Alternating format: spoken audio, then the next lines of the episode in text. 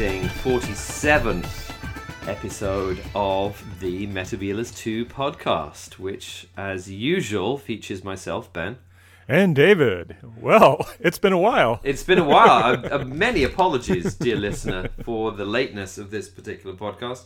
Um, it was all my fault. Don't blame David. Not that you ever do. Um, I've I've been traveling, traveling. Sadly, not in time, or but but in space. So that's good. How was New York? It was it was great actually. It was it was kind of hot, and there was a huge thunderstorm, which was which Oh, was wow. great. But yeah, we did all the New York things. First time my father-in-law and my two daughters had ever been to the great New York City, so it was great. Oh. We didn't see any Daleks in Manhattan. Were you on the Um, Empire State Building? we didn't go up the Empire State Building, so we didn't bump into Peter Purves playing what's his name, the Texan. Morton Dill. Uh, I'm trying to do a deep cut there from the chase, um, but no. Sadly, there was no there was no hooage of any kind, um, apart from, of course, me finding uh, 45 minutes out of my trip to New York to watch The Eaters of Light. yeah. So, what did you think of uh, Rona Munro? Uh, her first appearance, first classic or writer from the classic series to make a return appearance in. Yeah, and I, New I, Who. I think that's kind of interesting, actually. Um, I, I, I mean, I think there are, you know, there are some writers who we would like to have back. But anyway, uh, I think it's interesting. Again, you know, Rona Munro, of course, was the was the writer for the last, the very final of, uh, episode of Classic Who, um, with Mm-hmm. um, with McCoy and Survival. And actually, you know what? I did catch flashes of uh, of the Seventh Doctor. I, I think in, in, in the writing actually, um, there were certain points I think where either Capaldi felt he should be channeling Sylvester McCoy, a fellow a fellow Scotsman, or Rona Munro was writing thinking that she was uh, actually writing for Sylvester McCoy when really she should have been writing for Peter Capaldi. Um, I very much wanted to. li- God, this like Monday morning, Monday morning script writing again. I very much wanted to like this a lot, um, and I didn't like it enough. I'm Oh. afraid. Yeah. Um, so I just uh, I, it felt So, was it a Mm-hmm. case of uh, mis- misplaced expectations or too much hype? Or I, I, I too much hype. Um, I thought this was going to be genius. I love ancient Rome. I love the Eagle of the Ninth. I like Scotland a little bit. Um, just a little? I like Bill, and I like and I like uh, I like Peter Capaldi. I like I like I like Thirteenth Doctor. Uh, Romans are awesome. Uh, you know, it, it felt kind of. Uh, and this is, I hope this this metaphor is going to work. It felt it felt like a box factory episode. And by um, and what I mean How do you there- mean that? and what I mean there is like the the episode itself felt that it was at the box factory and it was on its way to the fireworks factory, um, and all it was waiting for is like. When are we going to get to see Missy in the TARDIS and get to the next episode? It felt very kind of perfunctory. I, I, I- I really, some ways, I think, I think it could have learnt from Oxygen, and you just lowered the stakes just, Just a little bit. just slightly, um, uh, because the whole the Doctor is going to sacrifice himself and spend an eternity fighting the Eaters of Light. Yeah. Just like, is he? That was very uncharacteristic of the Doctor, even. It's very un- uncharacteristic of the Doctor in general, and actually this Doctor in particular. Really, Mm-hmm. um, this Doctor really finds, you know, is he is creative. He finds his way out of stuff. Yeah, I kept thinking of Tom Baker in Seeds of Doom and Antarctica Base, where you must help yourselves. Yeah, exactly. You know, and he was really, uh, Capaldi was really hard on Kar all through the episode. And it's sort of like, okay, you're, you've laid in all this guilt and all this criticism on Kar for acting unwisely or making a mistake for letting this monster through. But then you're going to give her a get out of jail free card? the doctor's going to be the one that's going to be at the gate. That seemed a little. Hmm. Yeah, and I think, and I think, you know, it, from time to time, I felt the harshness to that character from from the Doctor was like overly harsh. Actually, I mean, not many people get yelled at quite so brutally, but in fact, no one does. It's not it's not the kind of thing the Doctor does. It felt it felt kind of McCoyish to me. This whole there, there was a McCoy twinge to this. There was like a uh, a kind of uh, so I, or it was it was almost like a new a, a new adventures McCoy. In fact, Yeah, yeah, yeah, yeah, yeah. So that line, that line Capaldi said to um, to Kar something like to to protect this muddy little hillside. You've now doomed your entire world. I could almost almost see McCoy saying that in Sylvester rolling his R's. Right. You've doomed. Well, actually, Doom doesn't have any R. R's, But he would have worked R's- them in. he would have worked them in somehow. Exactly. exactly. Um, yeah, it was. It, it felt very. It, it felt like that. Uh, so, uh, and uh, the other thing, actually, I mean, you know, uh, maybe maybe maybe we're we're kind of dotting around too much and not being structured enough. But I did feel again, and this is just a the parts where you just wish that people had sat down and just given themselves another three or four weeks of work on this. Um, uh, I thought the monsters were just like pathetic. I'm sorry, like pathetic. Um, they were actually pathetic. The Um, eater, the actual eater of the light. You didn't. yeah, they were like what were they like big dogs or dragons or something with Uh, like go, with like s- shiny tentacles. I, I, I, I mean, they were kind of Shrivenzale level. They kind of reminded me of like in Dungeons and Dragons, kind of a displacer beast type look. But Oh, I don't know enough about Dungeons Yeah, and Dragons. that- so what's that's the, all what's right. a displacer beast? well, it's just Explain, explain yourself, hey or not. or not. I think I'll just leave it. just leave, just leave it there. I mean, I mean, you know, they were four-legged kind of beasts of some Mm-hmm. kind that also had like tentacles coming out their tummies, right? yeah, well, that's what displacer beasts are. That if, Oh, if, my, okay. if my if my memory My serves, memory serves. yeah, it's been a while that that they're they're kind of cross between a big jungle cat and uh, Hound of the Baskerville, but with these glowing antennas that go off from them. So, do you think this was deliberate? I mean, No, what what no, okay. what the inspiration I think was the Pictish beast, which is um, depicted on on at least one of these uh, Scottish monolithic stones. Right. That they have this kind of beast that no one really knows what kind of animal it is. So I think they t- took and they show that Pictish beast at the end. Um, on one of the stone monoliths, right. And I think that's the, the artist interpretation of the Pictish beast and working into this. The the idea that this monster got stronger by eating light why the nighttime was particularly dangerous that I, I felt like a disconnect. I thought then Yeah. What the monster this this beast would be more powerful during the daytime because that's when it was sunlight. that's when there was more food about. Yeah, and it, and it just and it seemed to me like okay well it's also attracted to noise so that seemed incongruous It's- eaters if of noise. if i was working this it was sort of like okay we have this beast that's attracted to light um, we're relatively safe at night because it doesn't have as much power but we want so we want to attract it at night. And the way we're going to do that is through a huge massive scottish type bonfire right That would have at the cairn that would attract it, you know, because it's feeding off this light and then getting in. So, you, like you say, Monday morning script editing, Monday morning writing, it seemed like we're it, a lot of ideas and then adding the missy bit at the end. It felt like all those ideas were a little bit rushed. Yeah, absolutely. And so we had a series of set pieces like Bill and the doctor are arguing about who knows more about the ninth ninth, Ninth legion. Legion. Yeah, Right. And yeah, and I think yeah, I, I mean, I think there's a couple of things. I mean, I, again, there was a slight bit of kind of uncomfortable.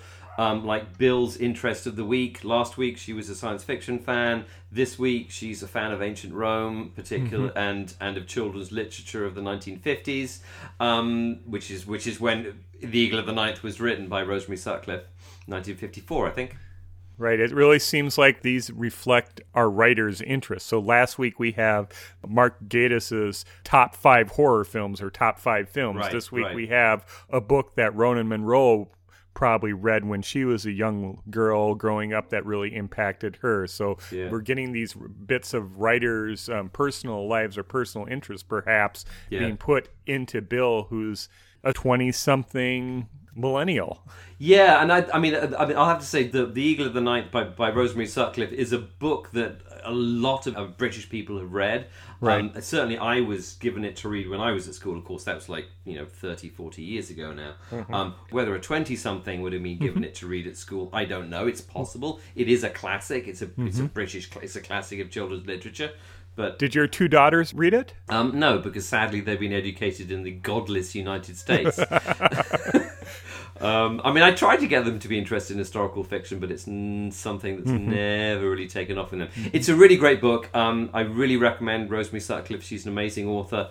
Um, uh, she had a major disability, but still completely basically rocked the 1950s and 60s and 70s in terms of children's literature, especially historical literature. And The Eagle of the Ninth is one of her early books and is really, really well well worth reading. I mean, there are a number of movies. Um, I think Centurion, which came out a couple of years ago, is kind of based on the legend of the of the of, of the Ninth Legion.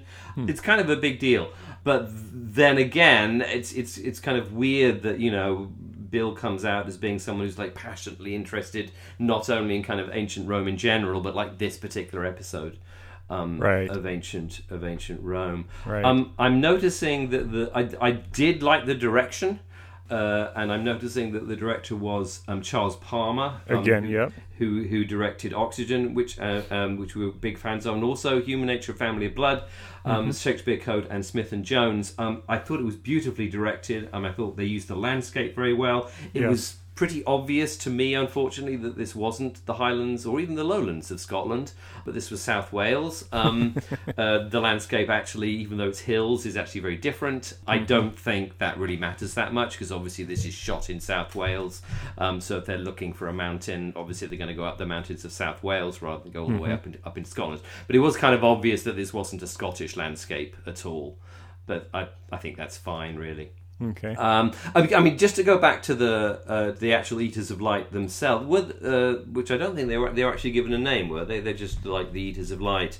Um, Right. I guess I was kind of looking for. I mean, I guess you know, uh, as you say, they're taking the the image from kind of Pictish art, but I mean, there's a lot of awesome stuff in Pictic and Pictish and Celtic Celtic art. I was almost kind of looking for. Um, you know all that amazing Celtic knotwork, you know, which Hmm. is this, which is the you know the the uh, the kind of interlocking tendrils, the kind of thickets that you get in, Right. in, in in Celtic work. That would have been amazing to have something that had tentacles, but those tentacles interlocked.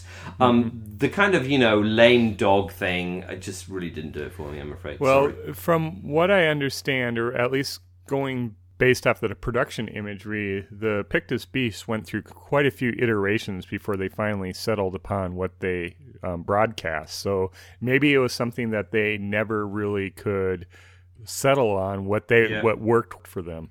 Yeah, no, that's uh, that's that's probably. I mean, that's that that's a really good comment. I'm I'm sure that's I'm sure there's an element of that. Certainly, there's an element. I mean, I just wish you know, I wish they just get spend another couple of weeks just kind of pushing it slightly more, um, pushing the script more with um, with Rona Munro, who's a you know she's an acclaimed Scottish playwright. I have Scottish friends um, who were you know deliberately watching this episode of Doctor Who because it was written by Rona Munro. I mean, she's a she's a big deal now. So did they give any feedback on the Scottishness of it, or Um, I mean, I think I think in general Scottish people are pleased that the Doctor is Scottish, um, uh, and you know, obviously the Picts um, or uh, the enemies of ancient Rome were shown in a reasonably good light, uh, eaters of reasonably good light, um, even though you know the Doctor yelled at them a lot. So you know, I, I, I haven't had any had had any direct Right. feedback, but no one said to me that it completely sucked. So anyway, yeah. Yeah. Um, Well, there there are some things I actually really liked about this. I thought that it did Oh, well. yeah. Um, I liked how the doctors or the TARDIS translations was a plot point. It actually worked into the plot that both the Picts and the Romans could understand each other. communicate. I don't believe that's ever been done in a story, Doctor Who story before, that the translation circuits can actually facilitated or was part of the plot. And I thought that was really a nice nice way of working that into it. I thought it was a little bit of a stretch, but not too far of a reach that Bill worked out how how this was happening, how she was understanding Latin or speaking Latin. I didn't think it was too far of a stretch, maybe a little bit, but not too implausible. Especially because we don't really know how long uh, Bill and the Doctor have been traveling together. We only get the highlights, much like we got only with Clara. It always seemed like we had a lot more interesting adventures that they were just coming off of than what we were actually seeing. but I also really, I, I really took great delight in uh, Nardole and his Nardo was him very good, going yes. uh, going native and ingratiating himself with his hosts and the whole scene with uh, the doctor going stop it it's nauseating and and Nardole's defending himself saying it's called charm and the doctor saying I'm against charm and Nardole going yeah well we all know that. So I thought that was, No, that was- really a nice exchange. Yeah, and I, I, I really liked the Nardole, um, uh, Nardole doing the kind of Arthur Dent thing in his in his, in his dressing gown, dressing gown and pajamas. I thought that was very that was that, that that was very droll. The Latin thing I thought was great. I mean, I think you know, obviously. Uh, new Who and actually old Who as well has got he's got like a you know a nice tradition of kind of Latin jokes. Um, you know, I'm thinking of the Fires of Pompeii and the um, the other kind of jokey translation of that the TARDIS does um, for Donna and the Doctor. So yeah, I, I definitely I think I think that was a really nice plot Right. piece um, to have the the TARDIS translation circuits actually do something useful for once rather than just translate everything into English. right so I, I and it was it was nice that Time Lordian. we had you know two different languages and all of a sudden they can understand each other and that helped further the plot or that helped diffuse the conflict between the romans and the picts Yeah, and I thought it was also nice that both the Roman soldiers and the Pictish folks were all kind of depicted as kids. Um, for the most part they were all kids except for the musicians and the musicians were oldsters Right, I don't think I noticed that. I will have to have a rewatch. Well, well, presumably they couldn't get any young people who could play the Pictish flute and drum or whatever the hell they were playing. Um, I did not like that that that Pictish song. It was too jaunty. It felt a little bit too like leprechaun-y to me. It didn't feel weird and scary enough. It felt like something that leprechauns might play while they're searching for their pot o' gold somewhere. Not that leprechauns are Scottish.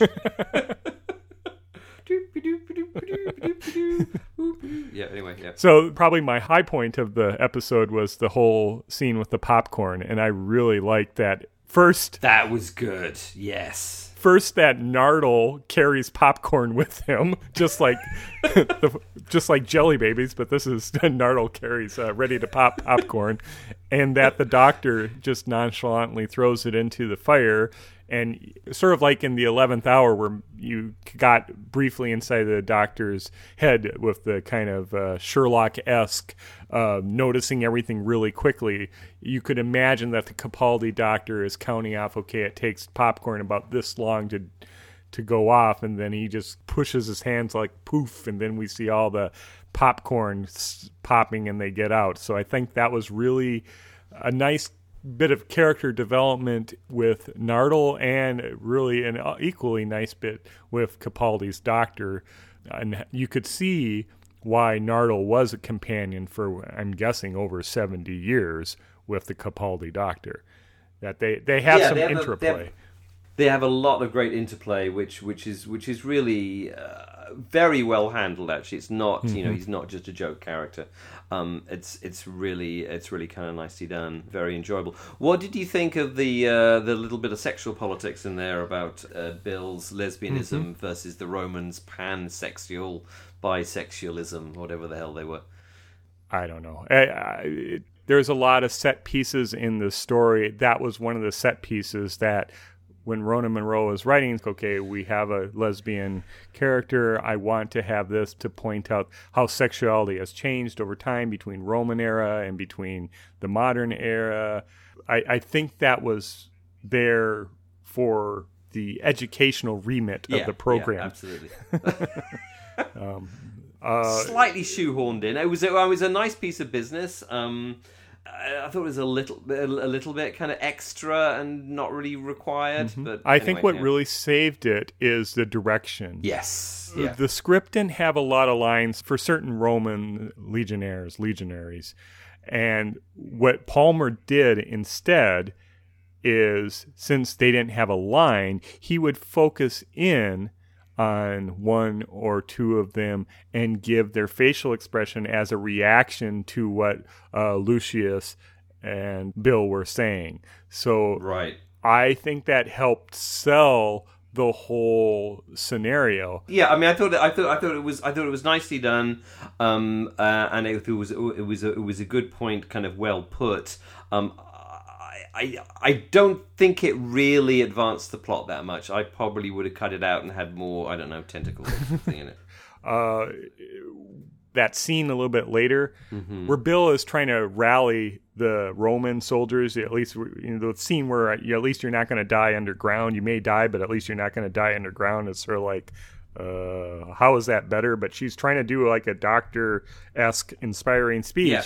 and uh, it didn't sell really well for me because uh, the Goon Show episode, History of Pliny the Elder. It, it took me right out of the moment because that was just kind of in the back of my mind. We have the Goon Show doing Romans, and then we have Bill doing line by line one of the uh, Neddie Seagoon's uh, uh, inspirational speeches. Listen to me, all of you, and then the you know the droll response from Peter Sellers or something. All of me is listening to you. so, Um, do you think that was that that can't have been deliberate? That's t- that must have. no, I don't think it's deliberate. I think it's, it could be a you know, it's a turn of phrase, but it just it took me it took, you me right, out, of the right, moment. right out. Of the, well, I mean, Romans are difficult because you know, I mean, as soon, I mean, there's there's been you know, uh, Life Mm-hmm. of Brian, um, Roman epics. I'm Spartacus. Um, you know, it's it's Mm-hmm. hard to do Roman stuff without it seeming silly. I mean, actually, and actually, that's one of the one of the great. And I'm a big fan of the Fires of Pompeii. I think one of the genius aspects of that Mm-hmm. um, particular episode, which is actually one of, one of my favorites of, of, of Tennant's era, is that it is able to, to, to, to slightly take the piss out of Romanness, um, yet also have a also have a dramatic story. And in this one as well, I got. Um, and I think a lot of this was to do with, with again with, with Charles Palmer, who I really hope stays with the Right. show. Um, a lot of this to do with the with, with, with the with the direction. There was a real grittiness about the Picts and uh, and and the Romans, especially when they're all huddled underground, um, trying to work out what the hell they should do to kind of combat this this you know this supernatural uh, villain that they have um, that they've encountered. It was a real grittiness, um, and I actually at some points I was being reminded of of, of, of again something that probably won't resonate a lot with our American listener, um, um, but certainly maybe maybe with our British ones, um, with the with the work of Alan Garner and very very famous book called Red Shift. Which is a, a book that kind of addresses you know, kind of British history um, through the lens of a kind of two troubled ad- adolescents who kind of shift into various bits of, of, of British prehistory, um, specifically to the Roman era, um, where there are a group of Roman soldiers who are kind of going native and trying to escape um, from uh, an attack by uh, by uh, they've they've been attacked by Celts.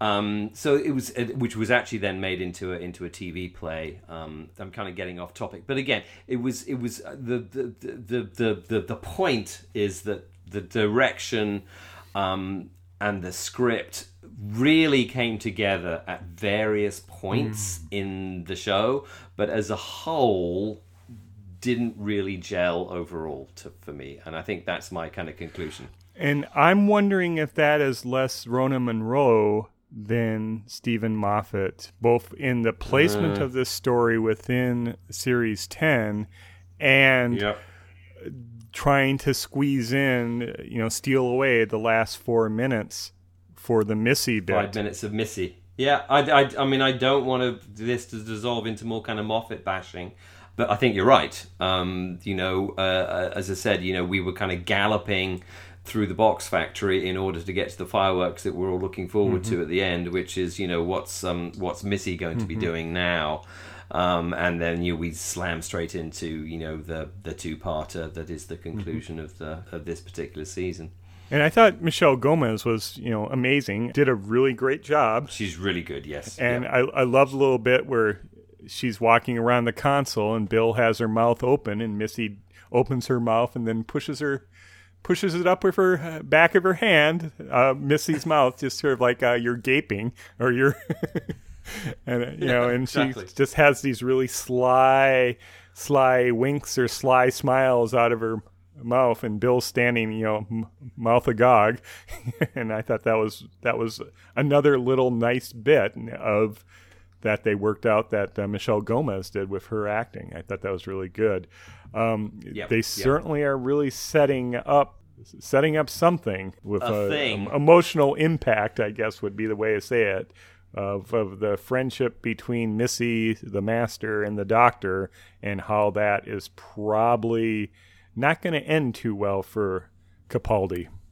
Yeah, so we, I mean, the cat's out of the bag really now. Um, yep. Well, John uh, Sims, Jo- Jo- yeah. John Sim is John Sim is back with the Um, Delgado Antley Ainley esque beard and mustache, a goatee. Yeah, He's he's he's grown that rubbish beard that he was avoiding beforehand. Um, I was I was I and I had I mean you know um, and I've only seen I mean I've been really super avoid uh, super avoiding spoilers now since it was accidentally revealed to me um, that John Sim was returning. Um, I'm really hoping that he shaves it off because uh, I think it's actually I think it's kind of a shame that the master apparently always has to grow a beard like that. Um, uh, you know, clean shaven masters are just as good, and John Sim was great as a clean shaven master. He was less good as a bleach blonde. Right. A leaping leaping master, um, so I'm hoping he's more that master than he is the other we'll, one. we'll we'll find That out, but. I doubt he shaves. We will find out. shaves at all. I, I, I wonder if that John Sims is kind of like the uh, inner voice or something for Missy. If he's actually going to be a representation of the master, or if he's going to be more like Oh. in the Day of the Doctor, where the moment Right. was not seen by all of them. Right. Oh gosh, I hadn't even thought that that might be a thing. But yeah, you have a really good point Mm-hmm. there. Yes, he could be like a kind of ooh, I'm the evil master that's kind Right. of, telling you Come back to thing. your true self. come back to the dark side. woo, woo. Um, uh, I hope it isn't that. Um, I'd, I'd, I'd really just love to have you know Doctor Who and the 2 Masters. Uh, I, I just really want to have because I'm a fan.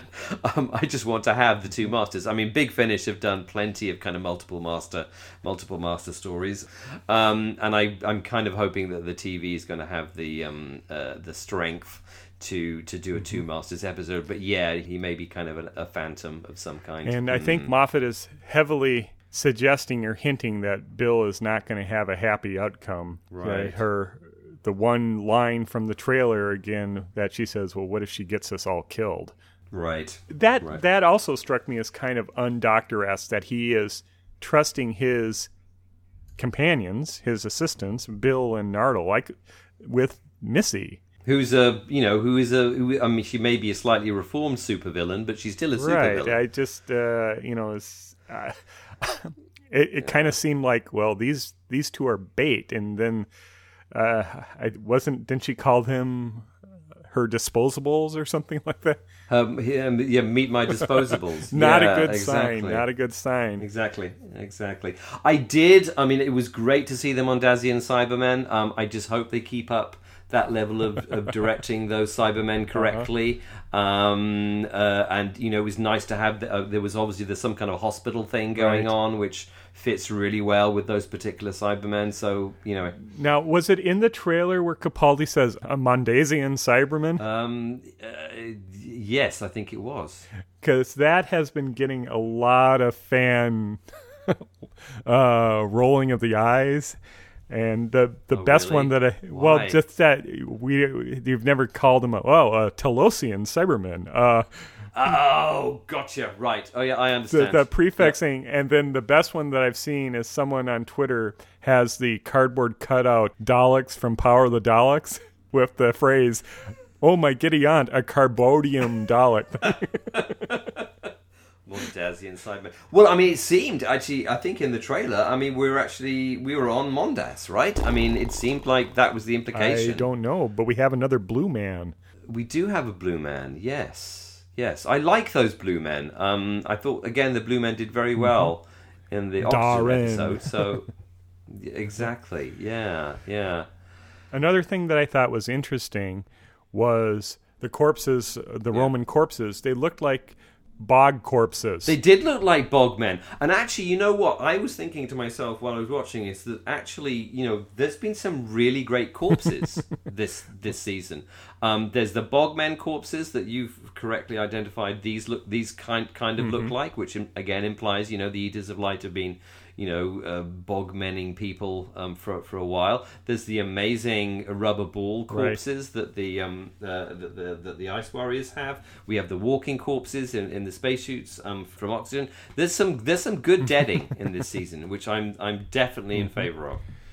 If Bill was around longer under a Steven Moffat tenure, I wonder if it would become a cliche of Bill falling into holes because now we've had two stories back to back with Bill falling into a hole. First with the Empress of Mars, and then into a, a Pictish trap or a barbarian trap in Eaters of Light Yeah, here.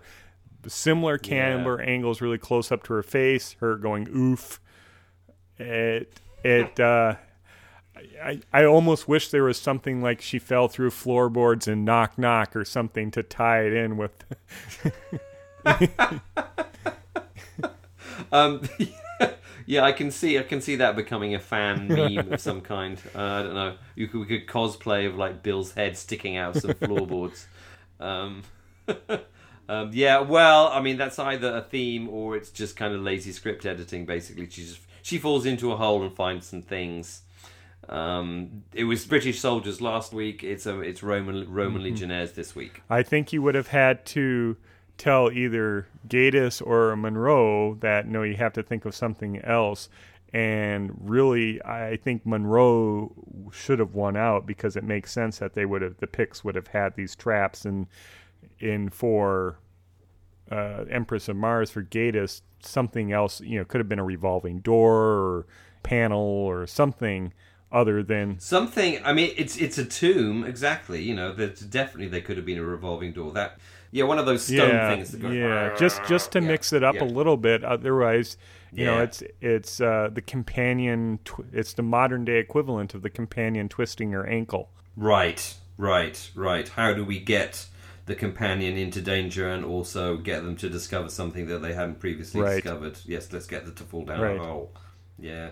Yeah. Hmm. Well, yes. So yeah, I mean, I yeah, I, I think it was. I said I, I wanted to. I wanted to like it more than Mm-hmm. I did.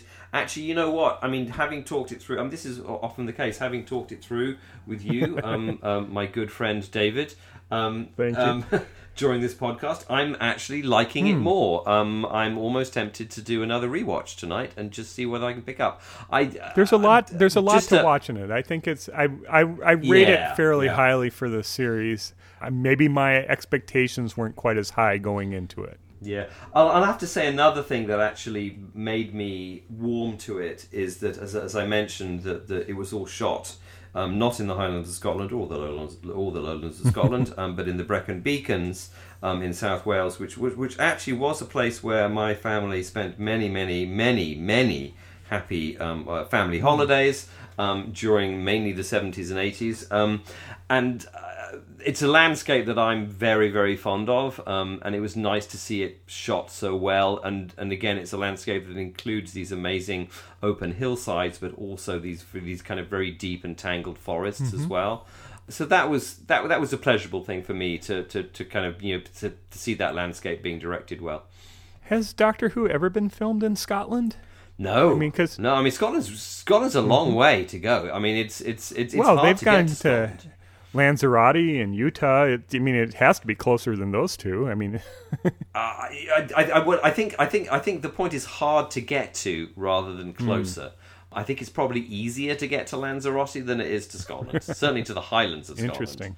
Because you can't fly there for a start. You but you have to fly to Edinburgh or Glasgow, and then you have to get into a car, Mm-hmm. and then you have to drive up like weird little Scottish roads. Uh, yeah, it's it's. I mean, you know, I, I, I mean, obviously the most famous Scotland of all um, in Doctor Who is um, is, is, is is the Terror of the Zygons, which was which was all shot in Surrey yeah, as south usual. of South Um, South England. Yeah. yeah, yeah, no, I, and, and and Scotland, it's it's not um, it's hard. I mean, if you go to the Highlands of Scotland, and here I am playing the "I've been to the Highlands of Scotland" card, it's it's hard to get around. There aren't many roads. It's really deserted.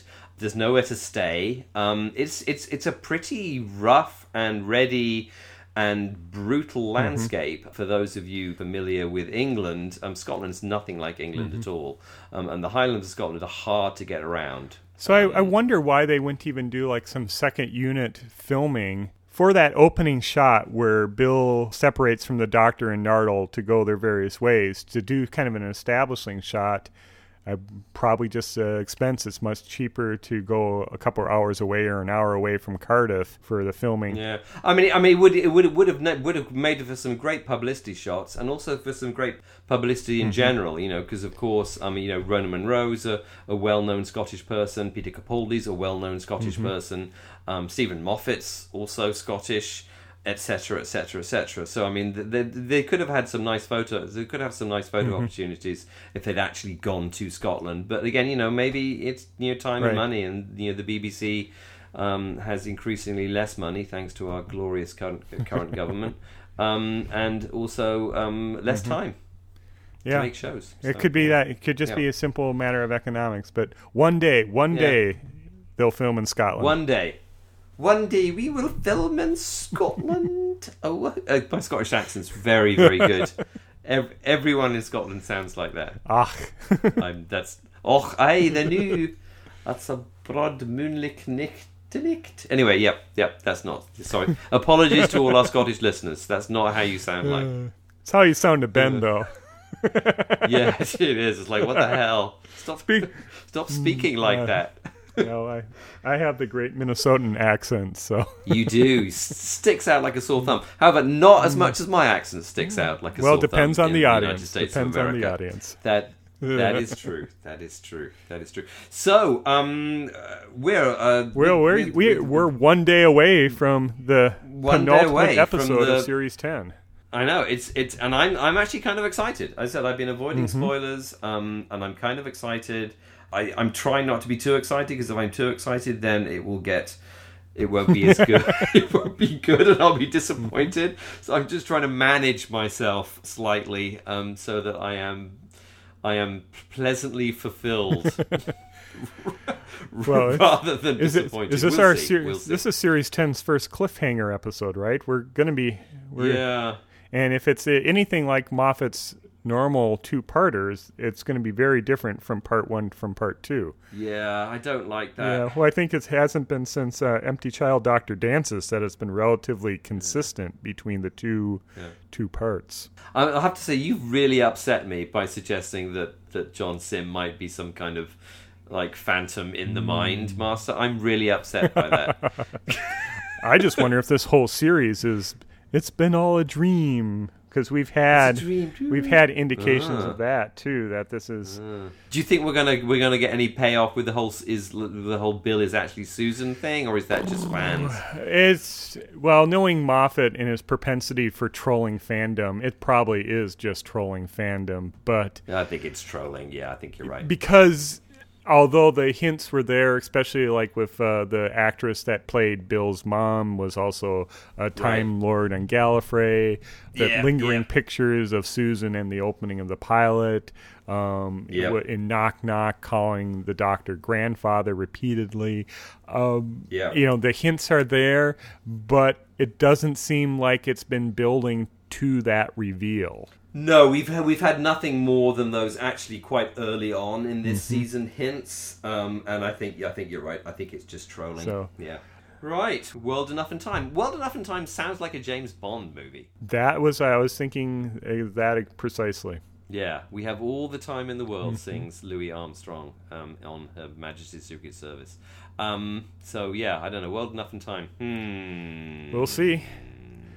We will see, and it will be. Rel- it's tomorrow. It's tomorrow. We will see tomorrow. Yeah, we don't have long to wait. We do not have long to wait. Yeah. Good lord. You know, there's going to be a, a level of misdirection in the first episode that will totally uh, turn 180 degrees.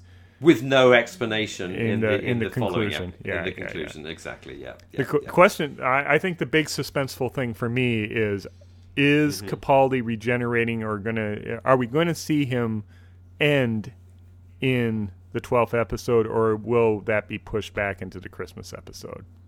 I I don't know. I suspect it's going to be Christmas, but we will have to see. Well, I definitely can see Capaldi in the Christmas episode, but I'm wondering if it would be more of a, uh flashback of uh, like Matt Smith Right. in Deep Breath type thing, Yeah, where, yeah, yeah. or even who knows, who knows. Who knows? Who knows? Who? Who knows? So I'll wrap up here. okay. Great. Uh, thank you for listening to episode 47 of the Metabolus 2 podcast. I've been David. And I have been Ben. Good night. Good night.